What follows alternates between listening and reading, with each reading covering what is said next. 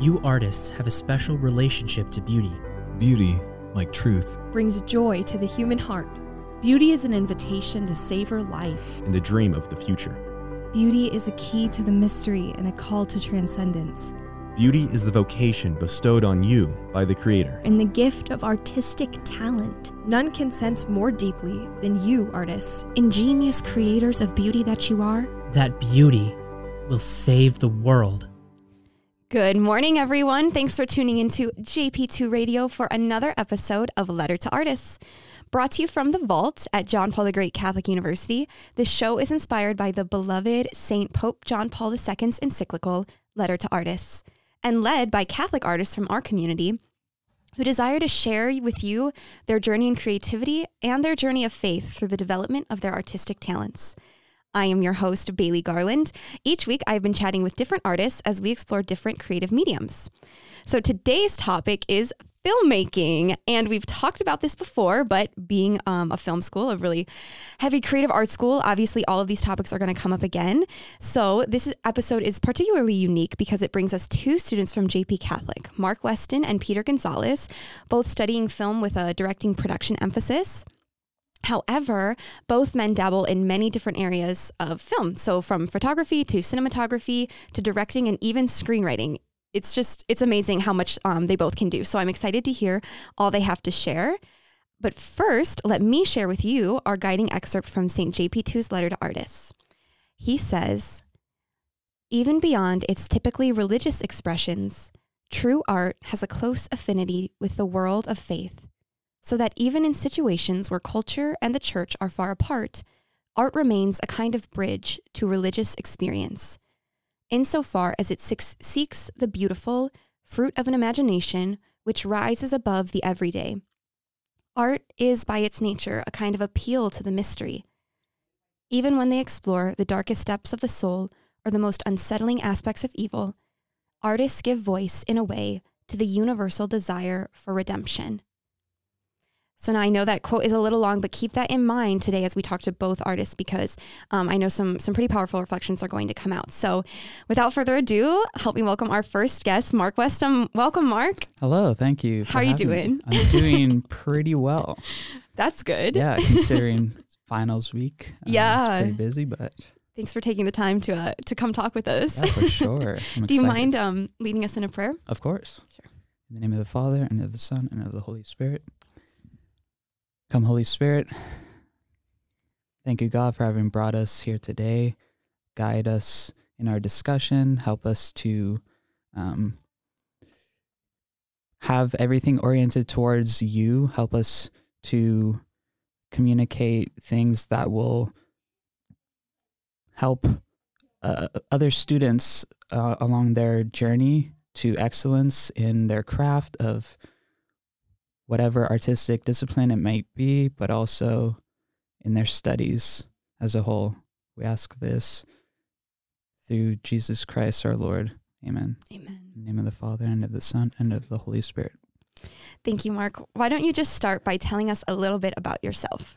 Yeah, so um, I was, I'll start, start at the beginning. I was born in, uh, born in Canada, uh, up on the East Coast, Nova Scotia. Um, when I was four, we moved down to the Cayman Islands. Um, my my dad's family has has roots there, um, there in Jamaica. So, yeah, we uh, we moved down to Cayman, and that's where I grew up. Um, I grew up a Catholic. Um, I yeah, I mean like. It's a very small community, so mm-hmm. kind of all the Catholics knew each other, um, and it's not, yeah, like it's it's small, so it's like, okay, it's a tiny island. It's like twenty-five-ish miles long and like eight miles wide, so it's like a very tiny place in the middle of the Caribbean, um, where Christianity is the dominant religion, but mm-hmm. Catholicism takes up a very small portion of that. Oh wow. Um so it was it was interesting, and it's like we have people from all over the world that live there and work there as like accountants and lawyers and whatever. It's like a a big financial hub of the Caribbean. So um, just being able to experience loads of different cultures growing up was, I think, pretty unique to compared to like a lot of the people that come to J V Catholic who have never left the country. Right. It's like I grew up traveling for sports, and it's like I played rugby. So it's it's just like a completely different world to what I think a lot of the people here are used to.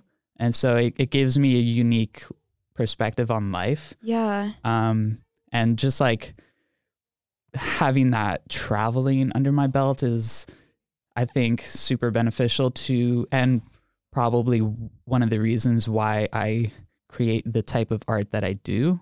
Um, a lot of it is in service to um, showcasing natural beauty. I've I've come to realize. Um, so, yeah, I, I don't know. No, that's that's perfect. So going from Canada to Cayman, like that's a huge jump, and then from Cayman to California, how did that happen? Like you getting all the way out here? Well, there's this little thing called COVID. um, yeah, I mean, so I, again, I'll start at the beginning. um, I grew up loving photography. Yeah. Um, I got a, got my first camera when I was like thirteen, and I would I would take photos of nature, like of animals, my dog, um, and certain like candid photos of people. Um, so that's that's where I kind of started. Um, I had a friend who is into filmmaking, and he got me into filmmaking. Um, and that's that's kind of like where the filmmaking aspect came from. Is mm-hmm. one of my best friends growing up, um, and so I. Like I could, I could go into the details of like the film that I've done in Cayman, but I won't because it's kind of, it's like far and in between and like a long story. But um, yeah, so like immediately before COVID, I was working as a, as a portrait photographer, a family photographer, um, full time. And so COVID hit. I lost my job, oh, like shoot. Many other people. Yeah. And at that point, I had decided that I, I would be pursuing film. Mm. And so I started looking into universities um, in North America, so America and Canada, and um, stumbled onto J P Catholic via the Newman Society. Check it out, folks. That trusty Newman guide. Yeah, it's a lovely place. Um, and yeah, it was the one film school on the list. So I applied, and here I am about to graduate. Oh, that's awesome. So it was really kind of like those connections. Yeah. In, in Cayman, you said with your best friend that got you into filmmaking, and how, um, I guess, okay. So you've mentioned photography, and now in filmmaking, I know that you do quite a bit. So I know you're a cinematographer, uh, highly loved D P, as they call them, um, and a screenwriter, which I know we'll definitely talk about a little bit later. Um, and then I know you also are a big social media guy. You do a lot of like your reels and things like that. Um, and I want to talk about it all. So I guess I want to start though with your favorite aspect of filmmaking. Where where would you like to start? Oh boy, um, it's it's hard. It's hard. Like ideally, I would I would like my my my. Uh, My goal is is directing. Okay. It's like screenwriting and directing. Okay. Um, I've done a lot of other things yeah. since I've come here, mm-hmm. and I've I've grown to really love cinematography. Mm-hmm. Um, it's it's every everything I do has everything I've done has been in service of this end that I have in sight. Um, so whether I'm gaffing, um, or gripping in the light department, if I'm uh, a P A, or if I'm assistant camera or cinematographer, it's all in service to the end that I, I have, which is uh, writing and directing mm-hmm. films on an independent level. Um, so, yeah. Yeah, that's super cool. So I guess then we'll start there if you want to be like your, your main thing is, you know, directing and screenwriting, which I know you've done both. So do you typically direct like the scripts that you write? I do, yeah. Um, a lot of them are are on the shorter shorter side of short films, mm-hmm. two three minutes. But um, yeah, I mean, it's yeah. I mean, if if I were if I were solely a screenwriter, I would be shipping out these scripts to other mm-hmm. people to direct. Um, but as it has it like as as it is is like the the the courses that we have here um, provide us a means to um, translate those those stories to the screen ourselves, and so and like it it gives the best practice. So it's um, it's a it, the best way to learn how to direct is to do it. So it's like the quickest avenue to that end that we're all trying to achieve. So what is that process like to direct your own script? It's, um, who? Even it, just like the step-by-step. So you would re- like you write and then revise. And then when do you finally decide you're going to direct it?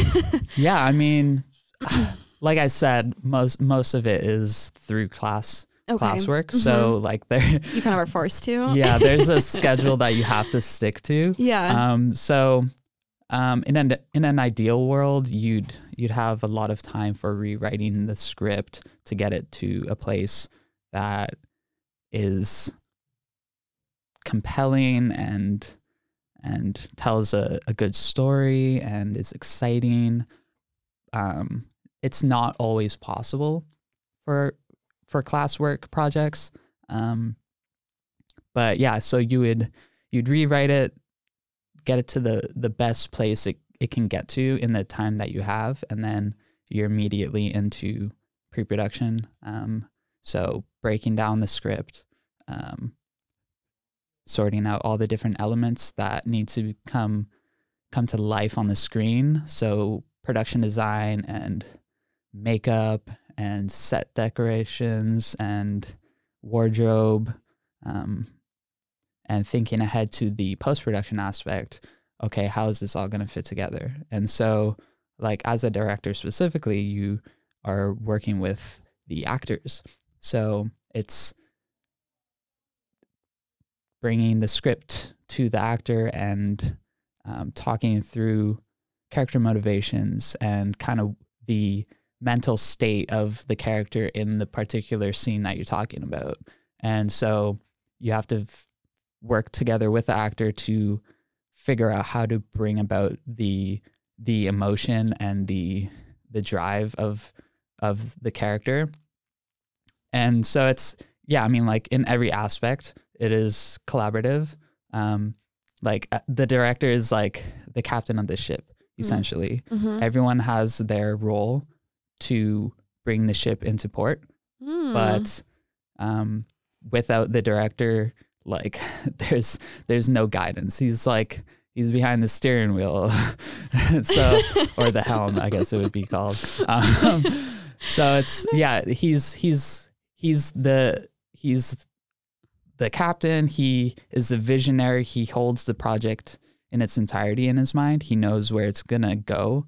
Um, So he's able to guide all the different departments mm-hmm. in their work to help bring about that that final product. Do you find because that like you've written the script and it's like living out of your imagination that when you're directing, is it harder for you to like detach from the different departments because you have such a strong vision of like what you were thinking of when you, you know, when you imagined the character, like the, the girl, the guy and all those things. So when like casting's being done and all that stuff, is it yeah is it harder for you to detach or is it a little easier because you already have that vision?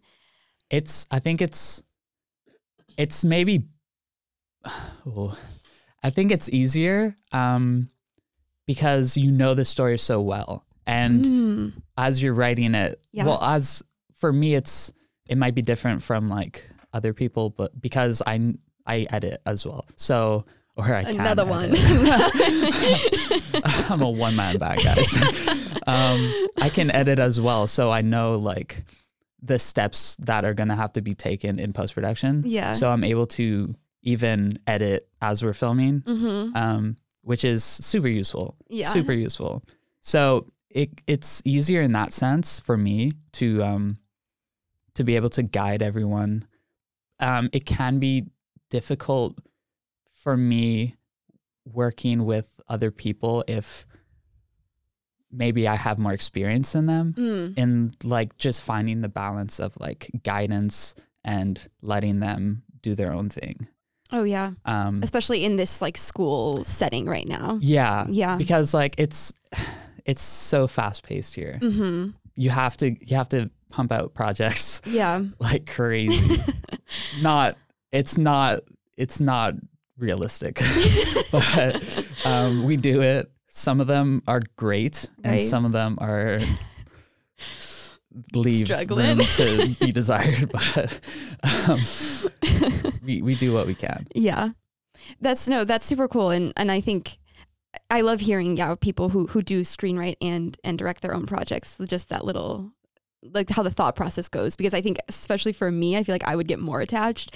Um, But I don't do that, so it doesn't matter. But speaking of now screenwriting, I do want to talk a little bit about this because this is super cool. Mark um, actually co-wrote the next uh, J P Catholic feature film that's being produced here. So we we did our first one, um, Overwhelming Love, which we've mentioned on the show before.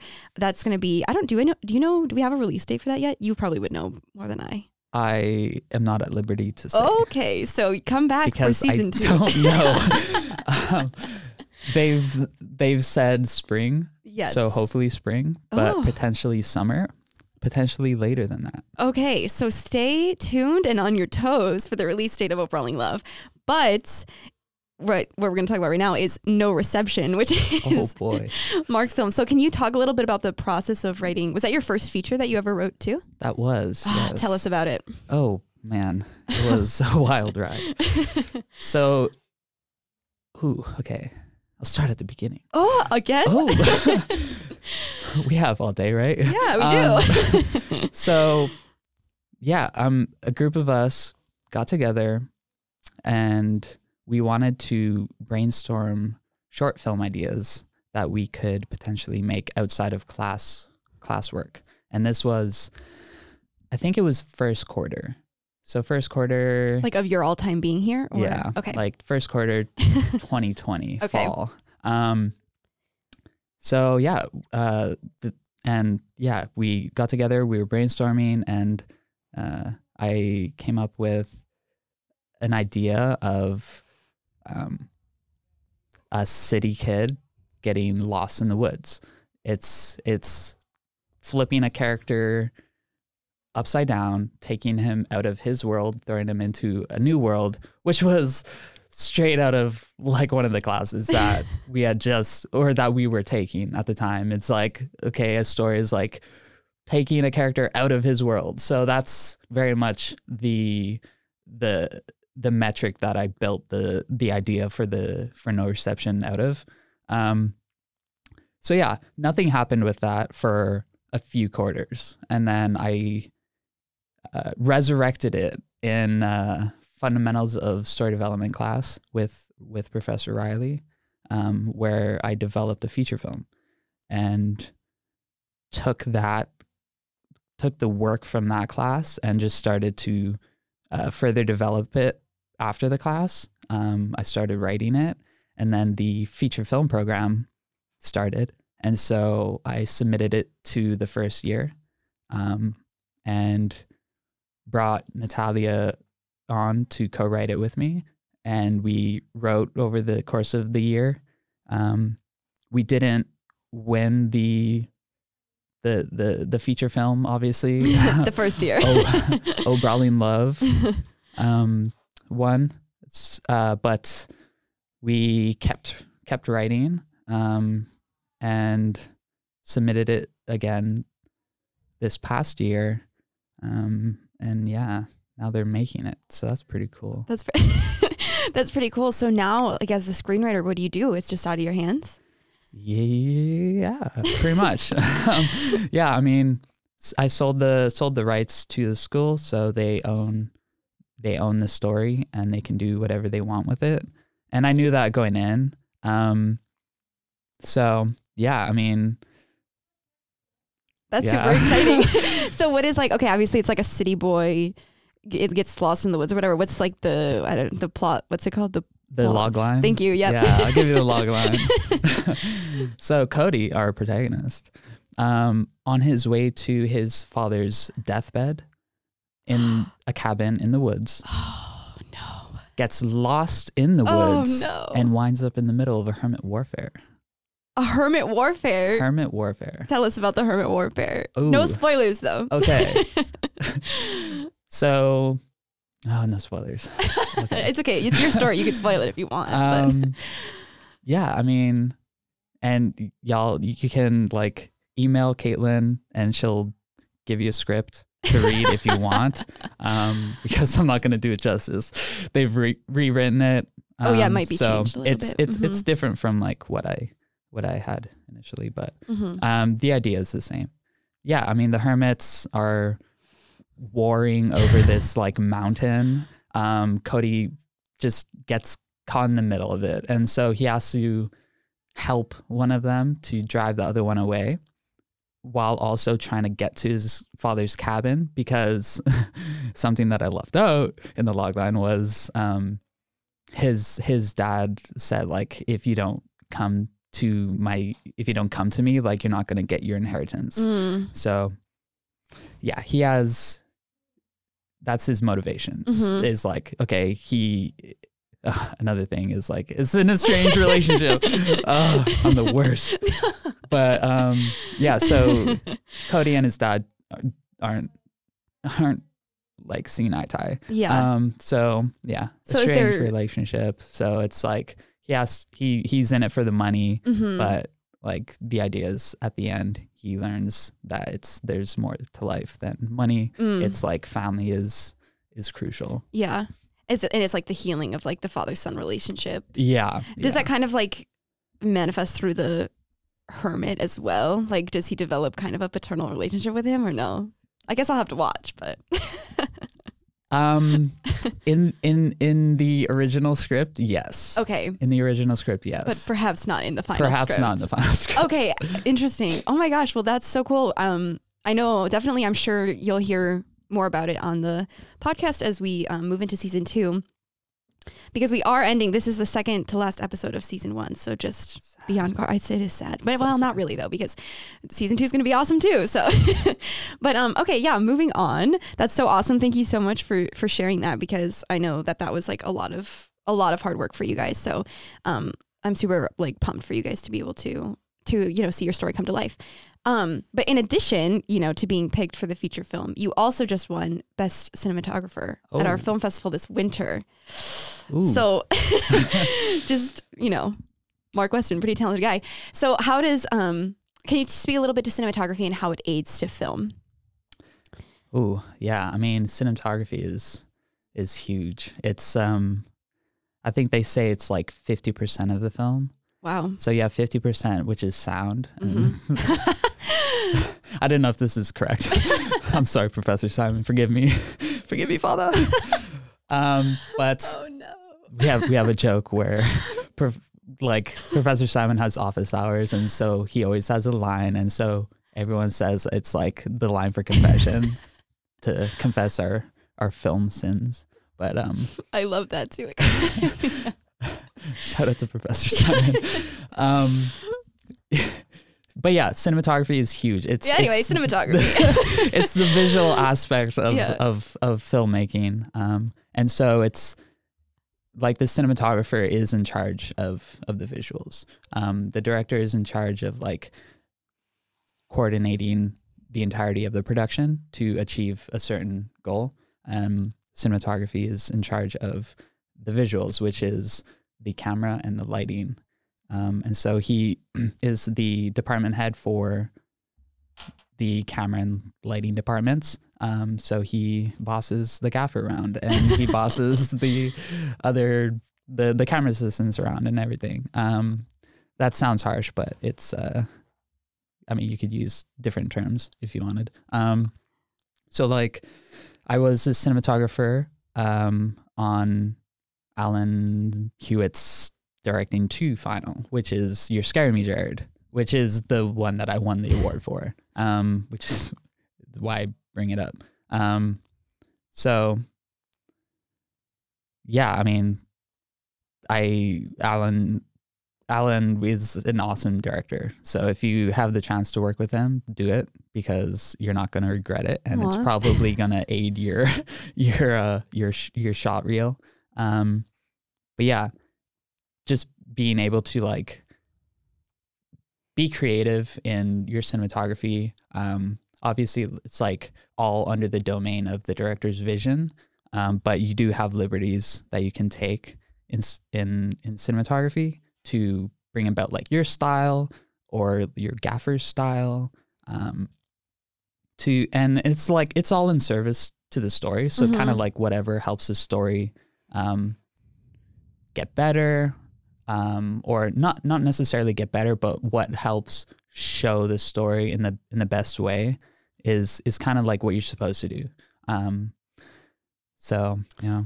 So yeah, that, I think it's so cool because, um, I feel like we talk a lot about, um, yeah, kind of like the, I guess, I don't necessarily want to say emotional, but that's like the word that I can think of right now, um, aspects of how it aids to like the mood and the tone and like, you, like you're saying, serving the story to be able to actually like visually tell it. I do want to get a little technical because I don't think I've ever talked about like this with anyone, maybe, maybe in the episode with, with Charlie Blum, which was a cinematography episode, but do you have like favorite equipment that you use? Like, I know there's like a million different cameras. Do you have like one that you're like, this, this is the golden child? um, I have a favorite camera. It is the Hasselblad. I've never used one. It's a photography camera, but I've, it is my favorite camera in theory. Wow. In theory, not in practice yet. Yeah. But um, yeah, I mean. How how can that change the, like the cinematography by the equipment that you use? Um, I mean, it? I mean, different equipment serves the story in different ways. Mm-hmm. So it's, it's corny, but it's like really, it, it really is like, like once you get to a certain level, it's what, what serves the story. Mm-hmm. Um, And so the sh the shot listing that you do with the director is in service to the story. Um, the movement, any camera movement that you have is in service to the story. The lighting that you have is in service to the story. So like there are different, different ways of uh, bringing about movement. You can use the dolly or the Steadicam or the Easy Rig. On uh, Hug Your Bros senior project that I just shot for Elijah Richardson, uh, which was super fun. Um, we used all of those tools, um, and it, they were all for very specific reasons to uh, bring to life the internal turmoil mm. that our protagonist was um, experiencing. Yeah, not only our protagonist, but our our. co-star mm. our co our co-lead. Yeah, so it's like we used uh the Easy Rig to show like kind of the the breaking down of this character mm-hmm. psychologically, yeah um because it has more of a handheld feel, mm-hmm. and so it's not as like controlled and and and whatnot. And we use the Steadicam for his best friend, who is mm. experiencing uh, turmoil, turmoil to a, a lesser extent, but still there's that element of anxiety. Um, and then, yeah, like the dolly would give a more controlled feel. And like the dolly can be used for like other things. So like horror, it can be used as like a suspense builder, dun, as dun. You're like leading up to the climactic moment of any mm-hmm. particular scene. But yeah. Um, yeah. I mean, I, I don't really, I don't really have, I'm not, I haven't used enough gear That's where fair. I can, mm-hmm. or like, I haven't used enough different cameras where I, where I can say like I have a favorite yeah. or not. Um, No, but I think that was still really cool to be able to say like, oh, this, like this you would use maybe for this situation, or like this piece of equipment you'd use for that. So yeah. And like on Hug Your Bros, we used the uh, Blackmagic six K Pro mm-hmm. because it's better in low light than the Ursa twelve K. Um, and ninety-five percent of the film was shot at night. Mm. So we needed those low light capabilities. Yeah. Um, Whereas on uh, You're Scaring Me, Jared, we used the twelve K. Mm-hmm. It's a very light and uplifting yeah. film for the most part. Oh, so wow. mm-hmm. um, we were able to uh, to use that instead. Yeah. Um, and then like the six K has other like accidents which make it better or worse. Yeah. It's much lighter. So mm-hmm. um, we had a lot of Easy Rig and Steadicam, which yeah. is all is all like the the. the camera operator is like holding the thing. Mm-hmm. So it, it made that much easier mm-hmm. than it would have been had we used the twelve K, because it's uh it's a chunky it's a chunky boy. Oh my gosh. Oh my gosh. Okay, well that was super cool, because I don't think I've ever really talked with anyone about, which is funny because I yeah, I did a whole episode on cinematography, but I'll have to keep that question in mind. So um we're kind of almost running out of time, but I do want to talk to you a little bit about your social media work before we we flip the the conversation. Um, and especially because I know you do a lot of reels, but I've also like clearly you've got a lot of like directing work and narrative films done. So how is that like similar or different when you're making stuff for like the tiny social media world and then like dragging it out to the narrative film part? Yeah. So I, th- I think it's, it's, it's much, it's much more similar than I think a lot of people would like oh, wow. to think, mm-hmm. um, because like it follows a very basic story structure with a hook. Mm-hmm. You, you hook the audience, mm. you keep them engaged, um, you have a payoff at the end, and so it's like it's kind of like the same hero goal obstacle mm. um, outline that we follow in narrative filmmaking, mm-hmm. um, just on a much smaller scale, mm-hmm. and so like. And I've done a bit of experimenting with it um, in YouTube Reels. Uh, I've posted some very bland things, which which find no audience. And then, like, you put a little hook at the start, and your audience just explodes, and you get mm. like thousands of views. Yeah. Um. So it's it's very interesting, and like I don't think a lot of people are aware of it. Yeah. Um, especially a lot of like, quote unquote, like, content creators mm. on on YouTube and Instagram, because yeah. they don't have the training in narrative filmmaking. So like mm. I'm sure they know subconsciously what yeah. they're doing. They just can't put it into words necessarily. Oh, wow. Yeah. And so like that's something that like. Mister Beast uses mm. is the, oh, yes. the hero goal obstacle. Mm-hmm. He hooks them with some ridiculous thing that he's going to do. Mm-hmm. And then he keeps them engaged by never uh, veering off of the, the, the story. And so, and then like, obviously the, the climax is like, he gives away a million dollars. So it's like super interesting the whole yeah. time. Oh, wow. Okay. So, um, where can people, you know, find your work now that you've shared with us all of your knowledge and your the process behind it? Well, um, I have a website. It's called m p j westin dot com, and all my social media is on there. Um, my email's on there if you want to reach out to me. Um, yeah, my my Instagram and Twitter and LinkedIn and YouTube are all linked on there. So yeah. M P, say it again. M. As in Mark, P, Peter, J, James, Westin, W S T I N dot com. Perfect. So we'll definitely link that um, in the description, so you'll be able to um, find him easily on the internet. Um, but right now I'm going to do a quick reset. If you're just joining us, welcome. You are tuning into Letter to Artists. My name is Bailey Garland. I'm your host for the show. And today we are talking with a super cool guy from the Cayman Islands, Mark Westin. He is a film student here at J P Catholic who dabbles and succeeds in many different area, um, aspects of film. So earlier we talked about cinematography, screenwriting, directing, and even just a little bit of social media there at the end. And so now I want to pivot our conversation to talk about the Letter to Artist excerpt. So I'm just going to remind everyone now what that is in case you're just tuning in. So J P two says in that encyclical, even beyond its typically religious expressions, true art has a close affinity with the world of faith, so that even in situations where culture and the church are far apart, art remains a kind of bridge to religious experience, insofar as it seeks the beautiful, fruit of an imagination which rises above the everyday. Art is, by its nature, a kind of appeal to the mystery. Even when they explore the darkest depths of the soul or the most unsettling aspects of evil, artists give voice, in a way, to the universal desire for redemption. I really like this snippet. Um, I think it's kind of funny how how the Holy Spirit chooses these each show. I just kind of like scroll through and then my eyes tend to land on something that works. Um, but Mark, I just want to invite you to um, reflect on anything that that struck you when you first read it. I love this quote. Ah! I love it so much because it's something that I've been thinking about for, for a while. Oh, wow. And like I've had conversations with the Williams brothers and Eliezer and, oh, and, yes. and other people. So it's like all of whom have been on the show, actually, Williams brothers both and Eliezer. So it's it's like, yeah, I love that we have this. Um, yeah, it's it's so it's so interesting. It's such an interesting thought.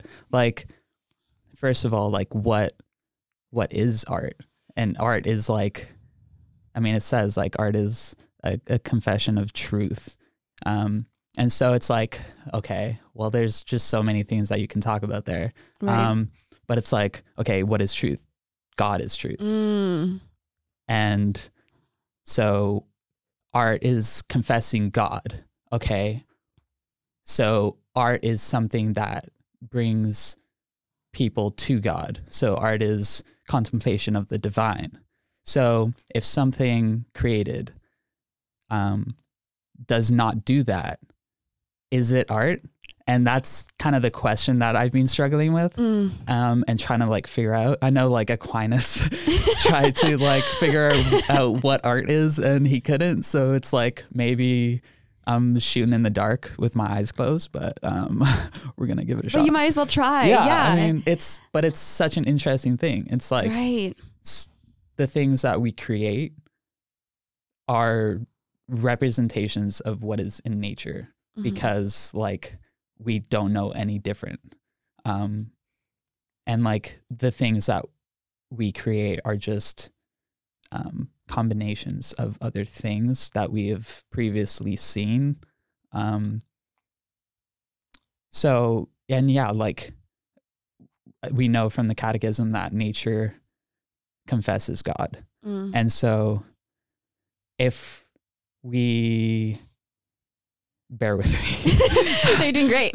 um, if we, if, if we don't like, if we don't confess God, mm-hmm. then I don't think we can say that we are creating art. Mm. Um, and so like, I guess the next question would be, okay, well, how do you know if you are or you aren't? Yeah. And maybe you would point to like some some dark art.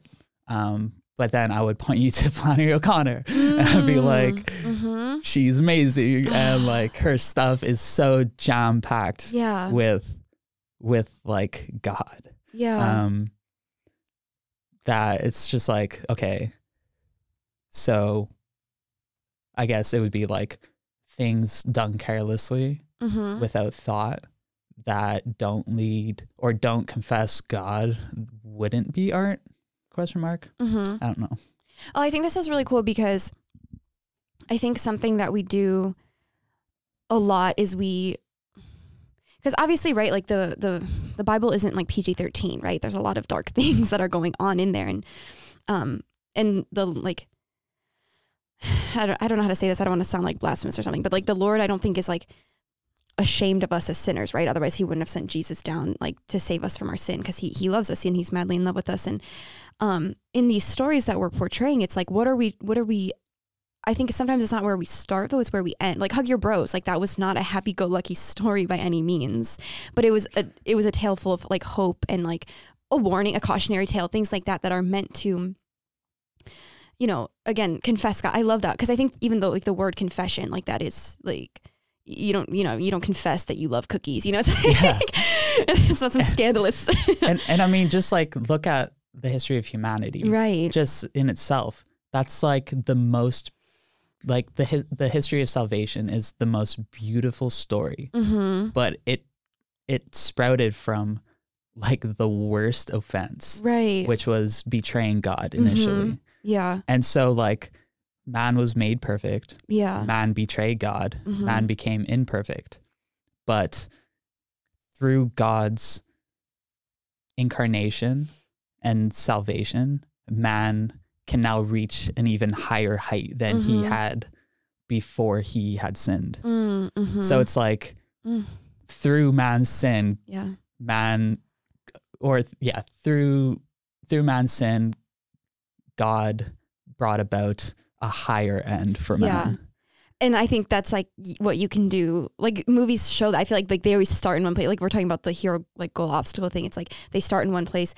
There's the fall, but then there's like a greater good that's achieved at the end, hopefully, or or it's a warning. You know, it's like a cautionary tale, and they're even lower than than what they did. Um, so I think that's really cool, and I and I love that you found that. And I know, I I think I just I'm really like drawn to right now. I think darker stories and how we can find hope, or like, you know, Saint John of the Cross talks about the dark night of the soul. And, um, I just think it's really important to like be in the human experience, right? And I, I still go back to this. Maria Godosic, she was on our very first episode and she said it. And I, I still don't know. It was, it was the episode I didn't release though, because I, I interviewed her again, and she said, saints, um, are hum- like saints are humans who have embraced their humanity to the fullest. And it's like knowing our, our littleness have relied so much on God that they were like, you know, like, uplifted. And I'm just, I love that. And I think our, our movies could really show that. And sometimes, as you were saying, like we maybe drop the ball on that when we're on a certain timeline, but, um, yeah, I guess, how do you work God into your stories, or to like bridge that gap between the culture and the church? I love that he says that it are, you know, is a bridge between culture and the church. Yeah. I mean, um, I, I mean, I, th- I think, something that I've noticed in the in the stories that I've written are like trying to tackle certain cultural issues. Mm-hmm. Um, like the fa- fatherhood is is a mm-hmm. very prevalent in, in my work. Um, a lot of stories with the father-son relationship, um, because today's culture is very much opposed to like truly masculine men mm. and like good fathers, um, for who knows what reasons. Um, so something that I try to do is, is show like the importance of good men, and also like what happens when you don't have good men leading by example. Mm-hmm. Like Cody becomes Uh, like a, a just not very pleasant person. Yeah. And uh, No Reception. So it's, it's uh, yeah. And, and like a story that I'm working on that I'll be filming next quarter, um, takes on, takes on that, that same kind of uh, structure of like uh, an absent father, and, and kind of like what that, what that entails. And mm. but it takes on a different route than No Reception does, where it it focuses on the father as opposed to the son. Wow. Um and kind of like the change of heart that the father experiences, coming to terms with like himself not being there for his kid. Yeah. And so it's yeah I mean that's that's how I approach yeah. um bringing bringing um Christianity into my work. Mm-hmm. And like this quarter I've spent a lot of time with Flannery O'Connor, and seeing how she was able to do that yeah. has really inspired me.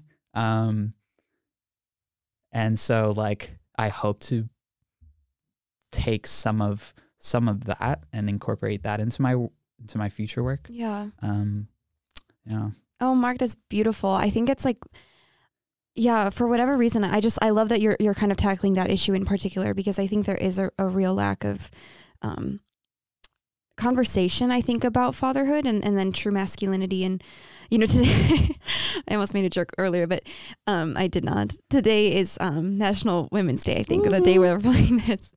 Um, but on the other end, like if we, if we, you know, are, are kind of really trying, I think, as a society to refigure out our identity as as men and women, and I think we're, you know, trying to rewrite that a little bit, when instead of rewriting that, we have to like uh, dive deeper into ourselves and and look at the truth that's written on our hearts. And so I think it's really beautiful that, as you've, you know, talked about this exploration of truth and art and confession, um, kind of have that's been like playing itself out in your works through those father and son relationships. So kudos to you. I, I'll be praying for you as you, as you continue to do that. But is there a particular, you know, like secular movie that, that reveals God to you kind of in that, in that bridging the gap way? Oh, yes. A Quiet Place. Oh, wow. People, if you haven't seen A Quiet Place, go watch it. It's so good. Mm. It's so good.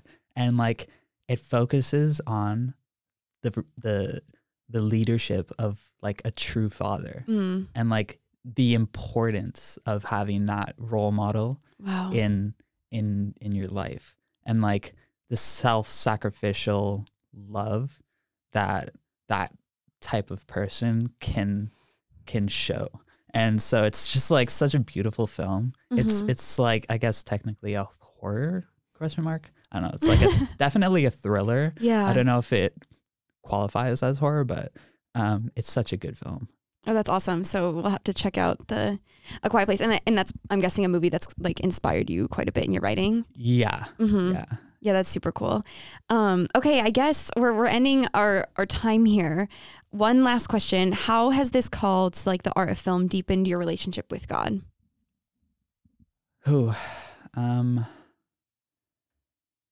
I don't know. I don't know yet. Mm-hmm. Um, I think that's something that I'll find out down the road. Um, I know like just being here at J P Catholic has, has deepened that relationship. Yeah. Um, and like seeing, seeing how different people here, um, uh, nurture their, their spirituality, yeah. um, has, has been inspiring to me, um, and has allowed me, uh, the latitude to reflect on myself and, and try to figure out like, okay, this is where I'm at. Like, where can I go? Mm-hmm. Um, and so, yeah, I don't know. I, I don't, I don't think I can answer that. Yeah. I feel like that's like, I mean, that's really powerful in itself, is that like, even just being here, like following that like desire that he placed in your heart to be a filmmaker has led you to a place that, that has at least like nurtured your faith. And even if it wasn't like through the, and even what you're saying about like the father son relationship, I feel like there's so much there that you can spiritually reflect on, and being like, oh, um, I know, not to like break up the Trinity, obviously that would not be right ordered, but like in the sense of focusing on like the, the personage of the Trinity and being like, oh, God the Father, like how is my relationship to God the Father, God the Son, and God the Holy Spirit? Um, and I think that there is like a lot there for you through that, that father-son relationship. So thank you so much, Mark, for being here and for, for sharing all um, that you did, and especially for taking the time, because I know, I know it is finals week, and it's kind of crazy as we preparing students to go to Europe. We're preparing for people to film a bunch of senior projects. There's a lot going on. So really, thanks for being here. Thank you for having me. Of course. Um, people, this has been a great uh, first half of the episode. And if you can find uh, Mark's stuff on his website, which I will link um, into the comments below. Um, so if you enjoyed this half of the episode, stay tuned for our second half. We'll be chatting with Peter Gonzalez, who just won Best Director at the J P Catholic Winter Film Festival for his short, One Phone Call. So we'll be talking about his commentary about his film, which dealt with some heavy content, um, and you won't want to miss it. So stay tuned.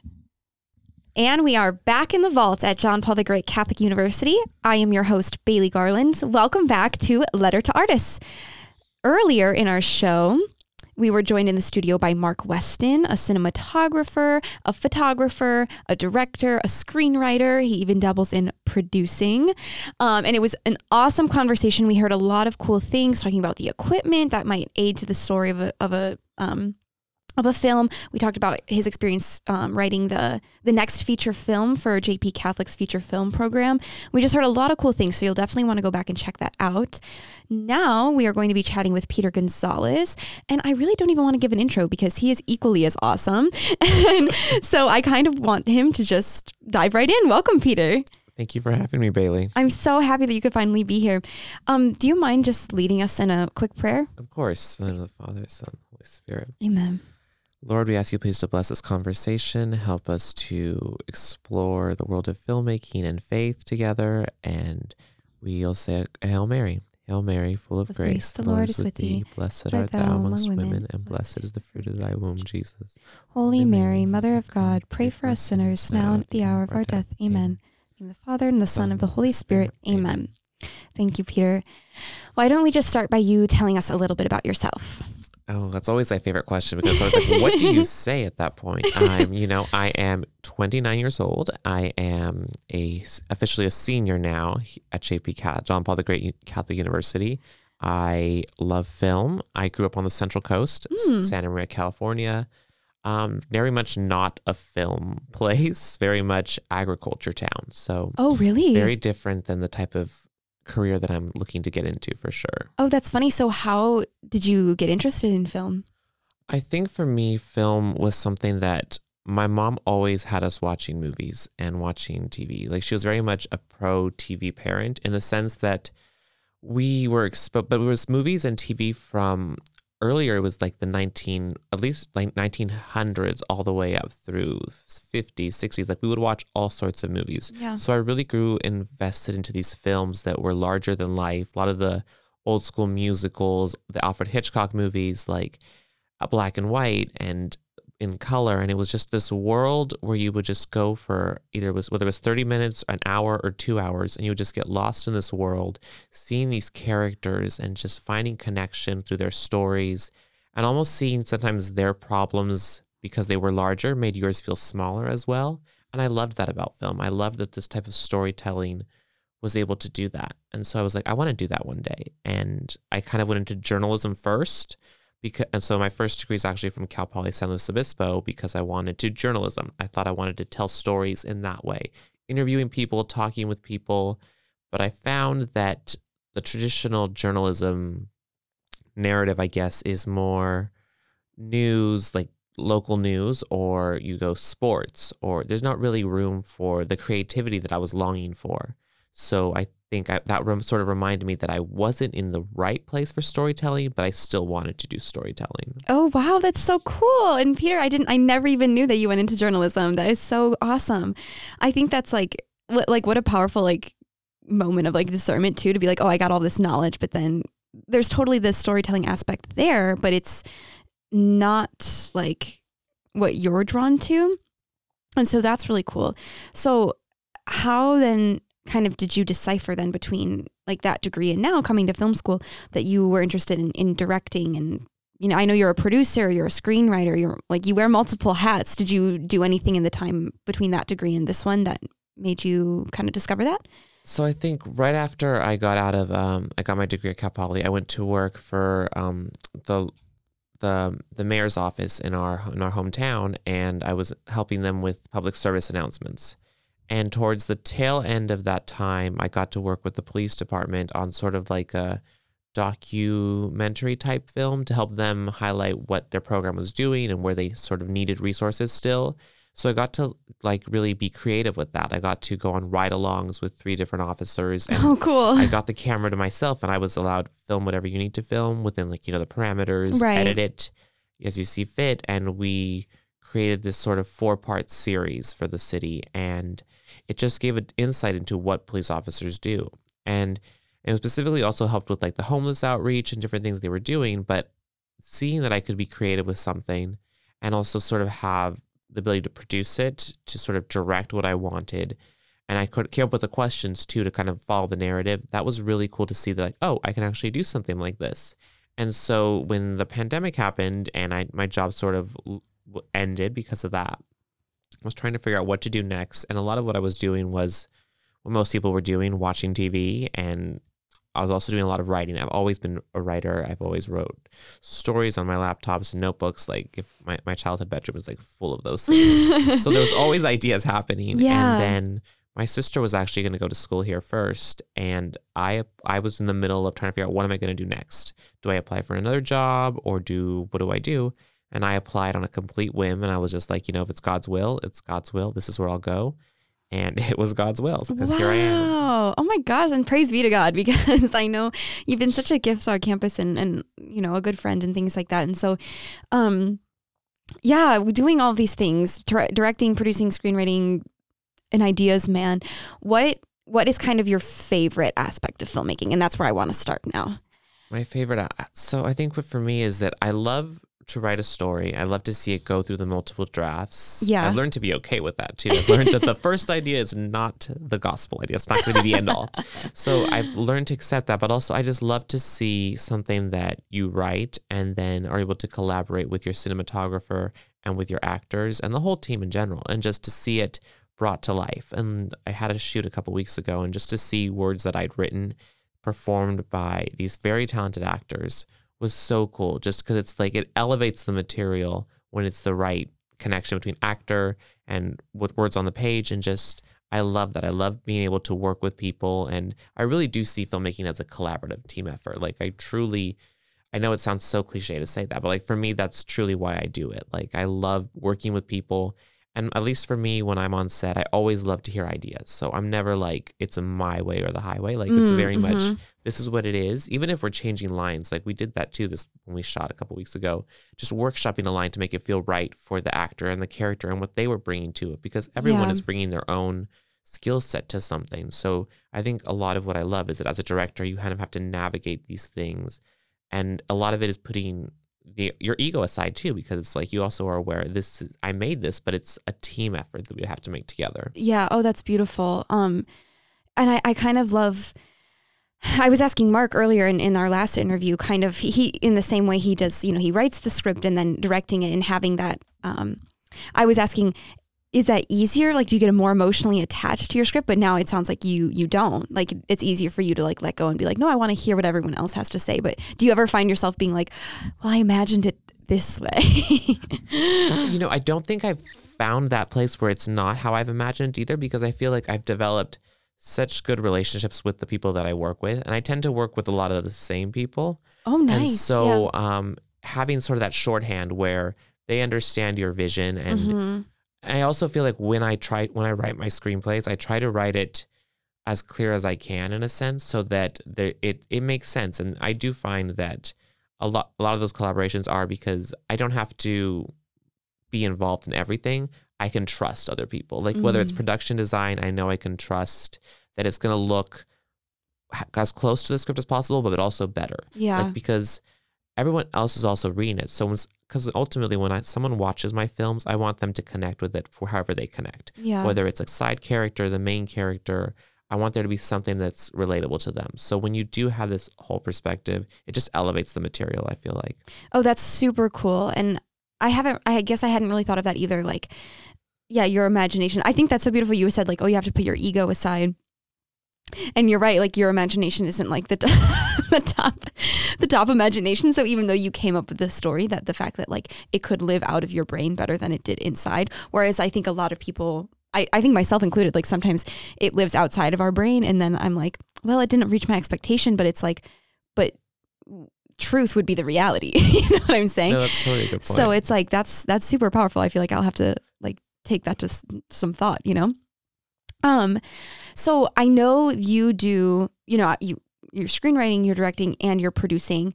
How, um, how do those, like those roles all overlap on a film set? And then how do they, how have you like kind of developed each one separately in your own career path? Totally. Um, I feel like with the producing aspect, it's really involved with like gathering the team together. So on my first project, I did not produce it. I really, um, there were some names that I wanted, excuse me, um, but as far as producing now, I feel like I've been uh, an associate producer, and I'm going to get some water. Oh, yes, please do. No, no worries. I know it's also final season for everybody, and there's a bad cold running around J P Catholic, so I know everyone's getting knocked down. Okay, that's better. So basically, um, I'm falling apart. It's fine. Oh, no. It's fine. Okay. So associate producing um, is kind of nice because you sort of are just there to help the producers do what they need to do. So I did that for a senior project. It was research. It was things like that that the producers needed. Right now, I'm also helping to produce one of the senior projects, but more on the creative side. So I'm there for a sounding board, so to speak. I'm helping with the creative creative aspects of it. Like the brainstorming the and brainstorming, things like that? Oh, and I'm also helping with social media on that project. So oh, it's cool. Really cool to work with a director like that. I think, my God, my voice is just disappearing. Oh, no. I think um, what I have noticed is on this last project I did, I did co-produce it. So having that responsibility to sort of like making sure that people have rights, things like that, is is important because it is, it's all part of the working process. Right. Whereas as a director, you have a singular kind of focus where you work with the cinematographer and you sort of work with everyone else, the department heads, but you also have to work with the actors.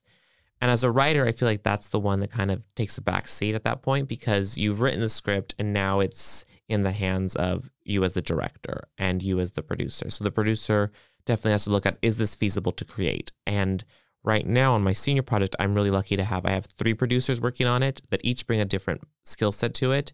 And what I love too, and I learned this on my first project, you have to be willing to let people be willing to and also remember that people have these jobs. So a lot of it was me learning that I don't have to be able to do everything. Like there's right. people that can do it. And delegating. Delegating was massively important. One of my friends, um, my friend Alan, he told me on my first set, it was like, you have to let us do these things for you. Let us be the ones, have people talk to us and then we'll talk to you. Just sort of streamline conversations. Yeah. Because it is, when you're a director, you're literally in the eye of the storm. So learning to delegate is super important. That's, and I know a big part of film is kind of like staying in your line too, like your, your stream of communication. So I know it's like, especially when you like get out into the real world, we're a little bit in our bubble where we, we have the freedom right now as as student, um, in, like in the, in the student film world to be kind of stepping out of line a little bit, but I know like once you get into like the ball game, it's like people kind of are like, well, you, that's your department, stay there. Not even in a mean way. It's just no, so totally. Everything gets done.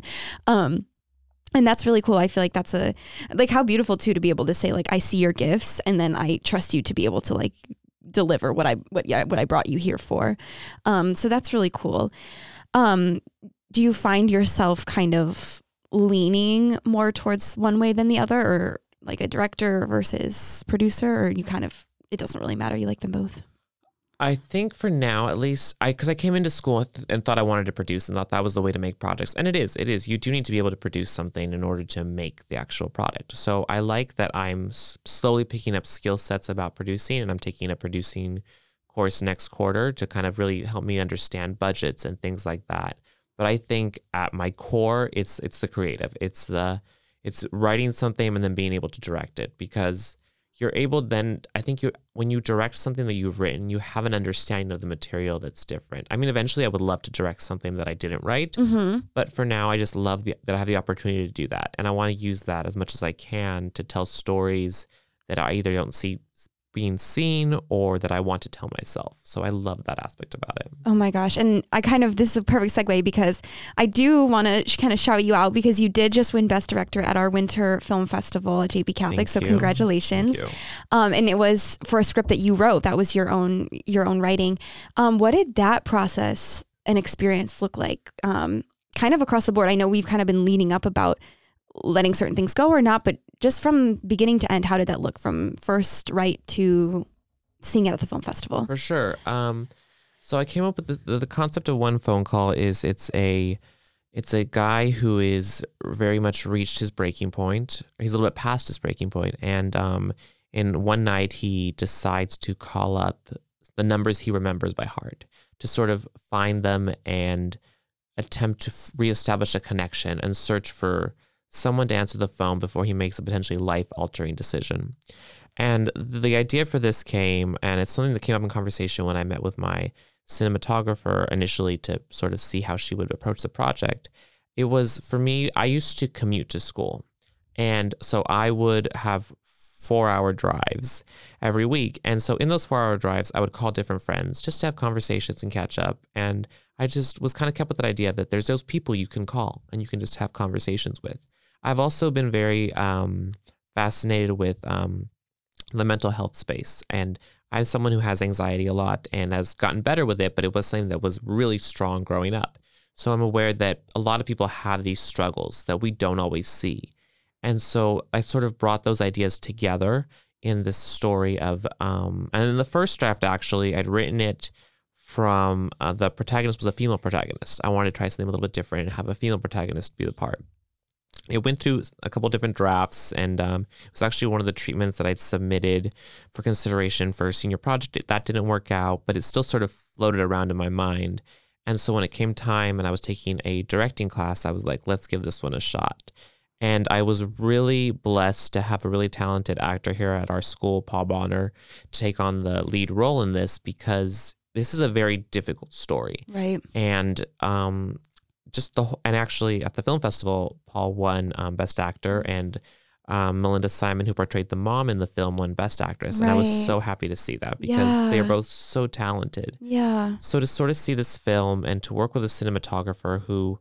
was my again, this was my first project, my first big project. And so to have a cinematographer who understood the vision, and if you when you see the film, it's very much, it's stylized. Um, we shoot in a smaller aspect ratio, so there's less in the frame. We play with different lighting colors.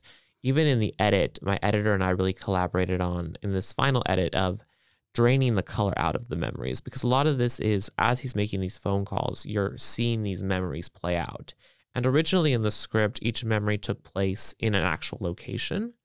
And throughout the course of looking at the producibility and looking at what we could do, we decided to do it on the soundstage. So it sort of just very much strips it down to just what the memory would look like in your head when you're sort of just trying to, what do you actually remember in these moments? What sticks out to you? And a lot of the memories are good, and there's also bad memories, because... that's another thing I love about storytelling, and I wanted this story to tell, is that people are complex. People aren't black or white as much as we want them to be. People are very nuanced, right. and there's a lot of gray area in people, and it's hard to put blame on people or take blame sometimes, because of you never know what your role in someone else's story is. And again, I wanted to sort of show that with this film, and I'm just really happy with where we got in the edit as well. It is it is a longer film. It is about eight minutes, so it is, it does land on the longer end, but I feel... The, when we first screened it, um, the reaction in the classroom and everyone that was there to watch films, it was just silence, mm. which is what you want as a director, because you kind of know then, okay, this has left a mark. And then obviously there's like applause afterwards and stuff, which is great to hear, but just that silence. And what was cool is this past weekend at the film festival, again, it was silent. It was totally silent. Mm-hmm. And that to me was like, we did it. And yeah. I have an amazing partnership with my collaborator as an editor, Abby. She just, she understands editing so well, and she, we she work does. really well together. So it's, it was great to see also her skill visible, that she's able to edit this very complicated story. Right. And it, and I do feel kind of bad sometimes, because I feel like I'm, I keep wanting to give her an easier story to edit. But this next project I just shot is definitely not an easier one. Yeah. And, and big shout out to Abby. We had Abby on the podcast. She's just, I think, a couple episodes down there, um, like sixteen or seventeen. Um, so you'll definitely want to hear her talk. I, I can't sing her praises enough, but yeah, I know. I, I mean, I was there at the film festival, and it was definitely silent afterwards. And to hear, like, you could hear a pin drop. Like, it was like everyone was like, oh my gosh. Cause I think, I think you, you took on a challenging story that can be done um, almost arbitrarily sometimes in good nature, and people have this desire, but it doesn't always read well. So um, just sometimes those types of stories, like, we need to be careful with. And I, and I felt like, and even hearing you talk about it now about, um, for those of you who didn't get to see the film, but you were saying all those locations kind of being in one place, like living in his mind almost, was, was a super powerful way to portray that. And I thought really effective too. Um, so yeah, was that, um, kind of like you, you had mentioned a little bit, like, that you had struggled with anxiety as a child and things like that, or, and obviously maybe still now things, but, um, is it, can, can your art like almost be healing for you in a way, to be able to say like, oh, um, I, I love that the phrase, not like not art as therapy, but art as healing. Um, do you find that like that's something that you relate to, or not really? No, I one hundred percent can relate to that, because there definitely, it's a very, it's a, this is about, there's three memories per person. So there's a lot of content in this film. Yeah. And I can't personally, a lot of it did come from just being creative and making yes, things yeah. comes up in my mind, but there mm-hmm. were parts of it that were, that I could relate to, and the right. parts that were very, I was like, I've lived this. Yeah. And for me to be able to just sort of have that weekend that we shot this in, it did feel like a process of healing. It feel like we kind of let it go, but then also to hear from people on crew and cast and stuff that it was healing for them as well. Right. Mm-hmm. Because I think we also created, I had, again, I had a great team that really created an environment on set. When we did shoot a lot of this very heavy material, it was super respectful, whether it was respectful for the actor taking his time to prepare, whether it was complete silence to bare bones on set, just so that we could respect the seriousness of it. And I love that everyone approached it so seriously. And I think that's what truly let those on set, those day, people that were on set those days to really reconcile with parts of their own selves. And that's what I would, would love for my films. I want them to provide that opportunity for people, because for me, similarly, when I watch any kind of film, whether it's something as, as like a Pixar film like Onward, or something on the complete opposite end like Halloween Ends. So just, I want to find, there's, oh, I always don't necessarily look for, but I feel like I'm attuned to finding moments in films that really resonate with me and let me come to terms with things. And I feel like when I make things, I want there to be, even if it's in unconsciously, unco- unconsciously, unconsciously? I, want there to, there, I do find there is sort of release and healing when you sort of write things, and whether it's a line of dialogue or it's A, a vignette or something, there's always something. I'm oh sure. Yeah, absolutely. And, and like you said, even if it's not necessarily for you, but for like the healing for someone else, I think that is like the most powerful experience through film, um, that we're able to connect through, because it's like someone else captured what, what you were thinking then, mm-hmm. you know, and, um, put it into a visual, which I think is powerful. Um, so I guess kind of speaking of people capturing things and putting them into, into a perspective for you, do you have a couple favorite directors that have inspired you? You know, this is one of the questions that it's like, I go to a film school and it's like everyone has their directors. Oh like, yeah. Like, they like can... swear by. And it's hard for me because I love such diverse films. Yeah. Like for me, it's hard to nail down someone. I mean, off the top of my head, and it's, and it's probably, it does, it's probably an answer it's given a lot, but I love the things that Noah Baumbach, if I said his last name correct, and Greta Gerwig do, where mm. they just take these stories.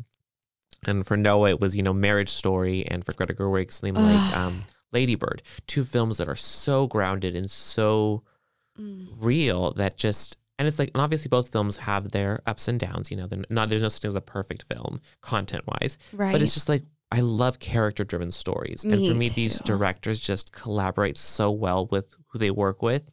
And just create these worlds, whether it's, there's this little details like in Marriage Story that when you see the lawyers arguing, they're always up higher in the frame than the actors that are being, and it's just things like that, or just, I just geek out over things like that. But again, I love all direct, I, I guess sounds so, I, I love what all directors do, but like, I'm so excited when there's a director that I like that is doing something.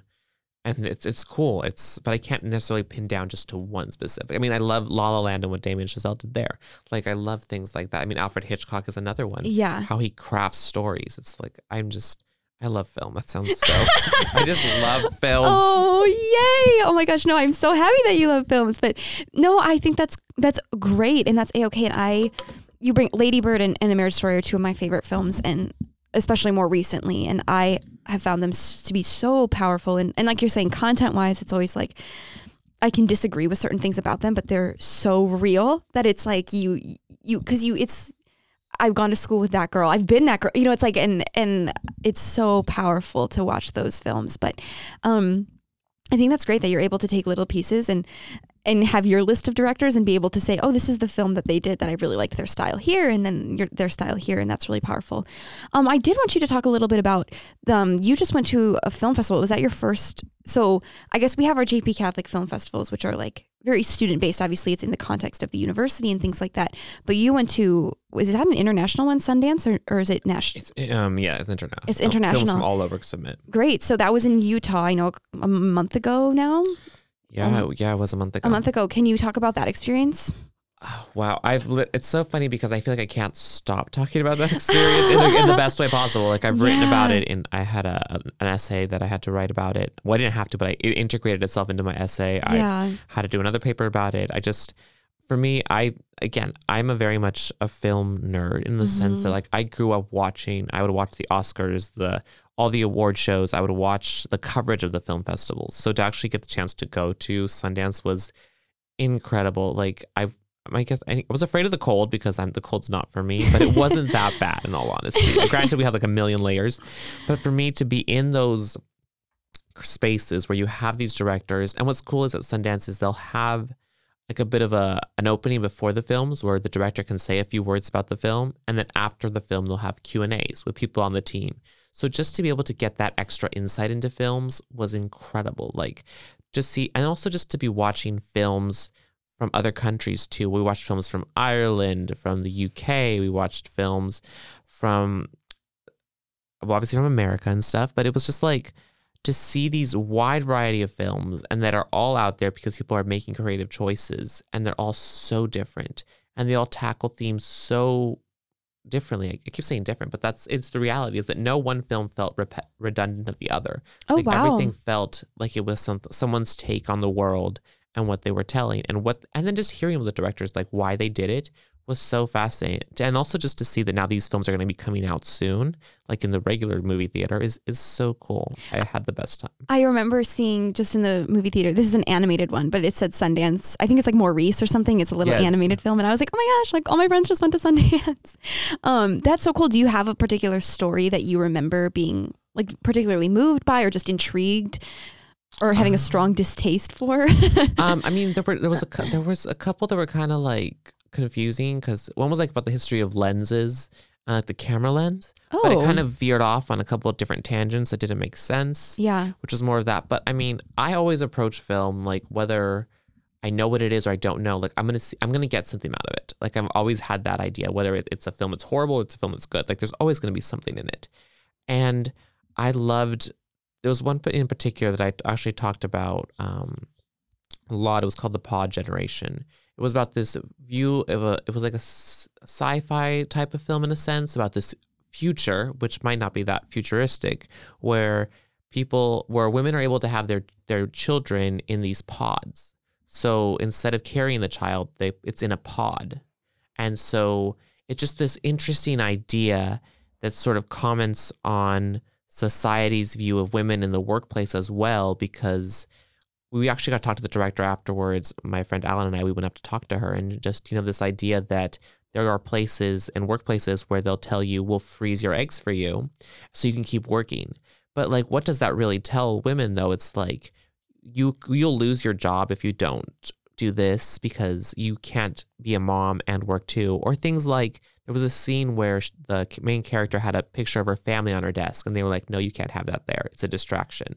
It's like, why are we, we're supposed to be in this world that is very female empowering, but in reality, it's not about that in the end. It's all about the businesses and the money, and that sort of drives things. And just, it's like, yes, you should have a family, but have it later. But at that point, you're like tired. There's yeah. all these other things that are going to impact your life. Yeah. So just the fact that you, it really forced the world to, it was a very pro-life film without, mm-hmm. all of us were kind of just like, this is massively pro-life. Mm-hmm. And so um, just a film like that was so good. But then you have films like on the other end that are lighter. Like there was a film called Theater Camp about a theater camp director who has an accident, who goes into a coma. So like her alumni rally to like oh. make the theater camp happen. And that just showed, you know, sort of how people can sort of become a chosen family in a sense. You just find people you sort of tag together by. And so it's just so cool to see films across all spectrums, films that dealt with mothers and sons, films that dealt with daughters and fathers, um, even just like relationships that kind of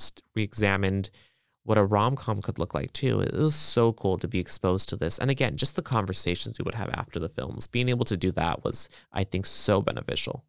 Oh, that's awesome. And yeah, I feel like I could comment on a million things, but I, the people came to hear you, but I, that's like, uh, yeah, that's amazing. And I, I remember a couple other people bringing up the pod, um, what is it called? The Pod Generation? Pod generation yeah. yeah. To me. And I, I'm really intrigued by that, especially, um, I mentioned this in the, in the earlier interview too, that today is National Women's Day or something. And um, we were talking about something else and I, it kind of intertwined. So I think that that's very funny that, that you brought that up as well, but yeah, I do um, want to do a quick reset if you're just joining us now. Just to remind everyone, you are tuning into Letter to Artists. My name is Bailey Garland. I'm your host for the show.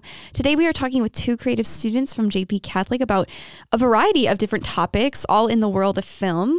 Um, earlier we heard from Mark Westin, who has been quite successful in his skills as a screenwriter and cinematographer um, and directing. And now we have Peter Gonzalez with us in the studio sharing about his experiences kind of in the same fields as screenwriter, director, um, producing. And so, um, yeah, we've just been listening to like his comments about us, the Sundance Film Festival, which he attended just about a month ago in Utah. Um, and now I want to kind of bring the conversation back to the guiding excerpt from J P two's Letter to Artists for some reflection. So, so J P two states, even beyond its typically religious expressions, true art has a close affinity with the world of faith, so that even in situations where culture and the church are far apart, art remains a kind of bridge to a religious experience. insofar as it seeks the beautiful fruit of an imagination which rises above the everyday, art is by its nature a kind of appeal to the mystery. Even when they explore the darkest depths of the soul or the most unsettling aspects of evil, artists give voice in a way to the universal desire for redemption. Peter, I just want to invite you to um, share any personal reflection that you got just by reading and receiving this. There's this sort of running, kind of a running joke that I tend to make films that are kind of heavier. I deal with, you know, more for more of the dark things that we go through. I mean, I just shot one that dealt with a character coming home to try to reestablish a have a Christmas dinner, but it, it's a discovery that it's a very broken thing that she's trying to reconcile. These people she's trying to bring together. She's a product of a of, of divorced parents. She's a product of not having a great relationship with a sibling. And I really want to use those opportunities to sort of find where we can find the light in those places, because I think, as that as that excerpt said, you know, there is so much room for finding light and finding God in the midst of the sort of the darker topics that we're not talking about. And so whether it was One Phone Call where we did deep dive into someone who was potentially contemplating suicide, I mean, it doesn't get much darker than that, I think, for most of us. And I truly think that, that those types of areas are where you can sort of find, again, the longing. That's what the story was about, was longing for something and longing for those people that God puts in our lives and longing for something more. And I, I think that's something that we can all relate to. And I, I think too often we try to portray an image of Christianity that is brighter and it's lighter and accessible, and, it, and that's totally fine. But I think we often forget that it also exists. It does exist in those darker places, that we do need it sometimes a bit more. Yeah, and I had mentioned this a little earlier and just name dropping Saint John of the Cross and the, and the Dark Night of the Soul. And I think I think I go there first a lot, but I also think of a lot of other saints. I'm my my beloved Blessed Chiara Corbella Petrillo. Um, she's an awesome woman. She's a blessed, um, and she suffered from the loss of two babies, then having having a successful pregnancy, the baby beautifully born, um, healthy, everything okay, and then she develops cancer. You know, and um, her, and and I think the most beautiful part of that story, obviously, like her suffering and her joy. The book is called Chiara Corbella Petrillo: Witness to Joy, if you ever want to read it. But also now that her husband is alive and sharing the story of like living a true marriage and how he like accompanied her, carrying her cross. Um, and yeah, like you said, like despite the joy, like being able to find the joy with the cross, because right, Jesus didn't smile while he was carrying the cross, but he still embraced it and he, and he did it and he allowed others to help him through it. Um, and I think that that's something we often forget as well, um, that there's hope, even if there isn't, um, a smile or shine attached to it, that it's not pretty, but there can be hope.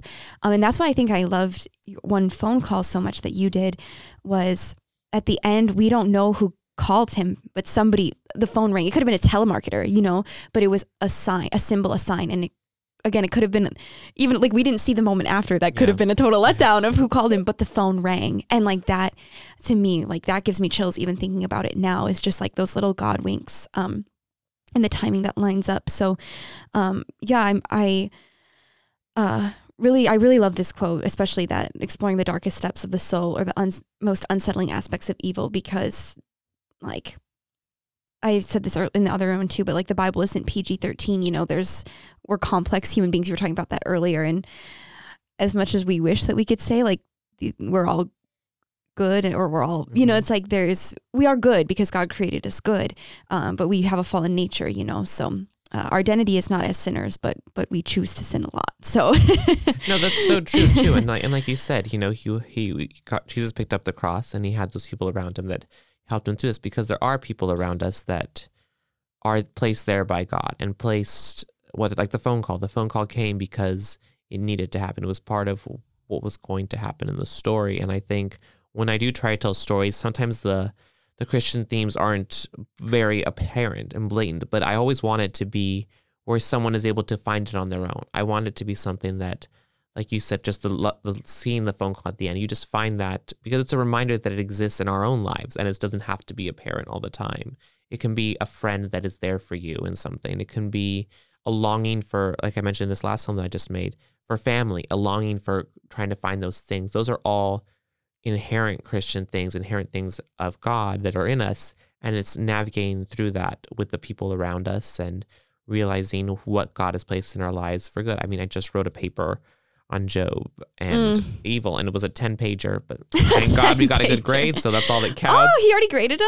He did. Blessings. So, but again, it's just a reminder that, like, God is always there in spite of, in spite of the m- murkiness of what's going on. And those are the opportunities when we need him most. And instead of turning away from him, we can turn towards him in those times. Mm. I think that's really beautiful too, because so um, I don't believe in coincidences, right? I just, um, I think I, I don't like the, like, everything happens for a reason type of thing. I, I don't necessarily agree with that quote either, but I, I think, like, the, the Bible verse, like, all things work for the good of those, mm-hmm. you know, who love the Lord. Um, but I do love this part of the quote that I am going to relate to it. Um, is that even in situations where culture and the church are far apart, art remains a kind of bridge to the religious experience. So, right, like, not every, I talk about Jesus a lot, but not every word out of our mouth is, like, necessarily about Christ, right? And I think, I think we could do a little bit better of a job of speaking about him by his name. But, but a lot of times, um, through our art, we're able, we can connect it back, right? Like, we can present something like a mountain. A mountain doesn't have the name of God, like, written on the side yeah. of it, like a Hollywood sign, but we can look at that and say, like, like God created that. And, and we can bring him into the situation, that bridge of, like, oh, this is my, the reality. This is here, right here. And I know of a God, right? Who, who's good and who's created all these things for me. How can I make that connection between, like, who I am, like, what I'm doing, what I'm watching, and, and his presence there. Um, because he is, he's present in our lives. And, um, yeah, we, we don't have to, like, overanalyze that, but we, we should also bring that, you know, bring that into our, our daily experience. So I think that's a really cool thing. And I think kind of going on that curve or that wavelength, is there a particular, I guess, air quotes, the people can't ever see me do my air quotes, secular movie that reveals God to you?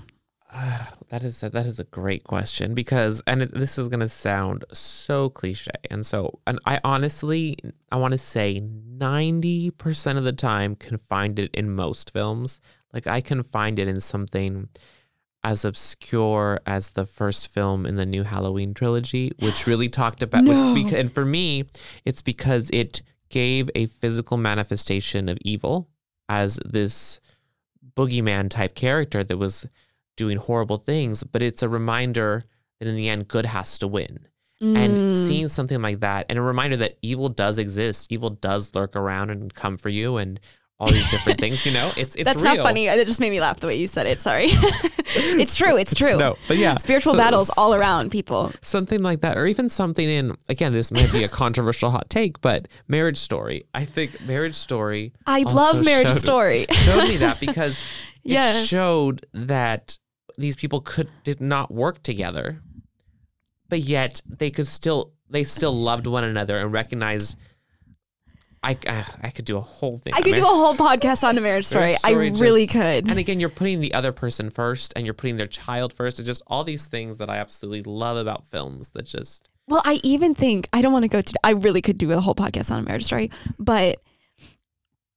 And I think the thing is, like, we're angry about the fact, like, I think even the emotional response that I have, like, I, I don't find myself angry at the couple who are, like, working out their, like, Um, who end up, you know, divorced. And obviously, like, like in our, like, Catholic society, we, we, that's wrong, you know, that's wrong. And we don't, we, um, I don't even find myself angry, like, that they're getting a divorce, because, I mean, yes, I, I do. I'm, like, angered by that. And I think the anger comes from the lawyers who don't, like, you don't get to hear the two of them communicating. Like, we, we only get to see, we, I love watching them when they're fighting. That fight scene is, like, so.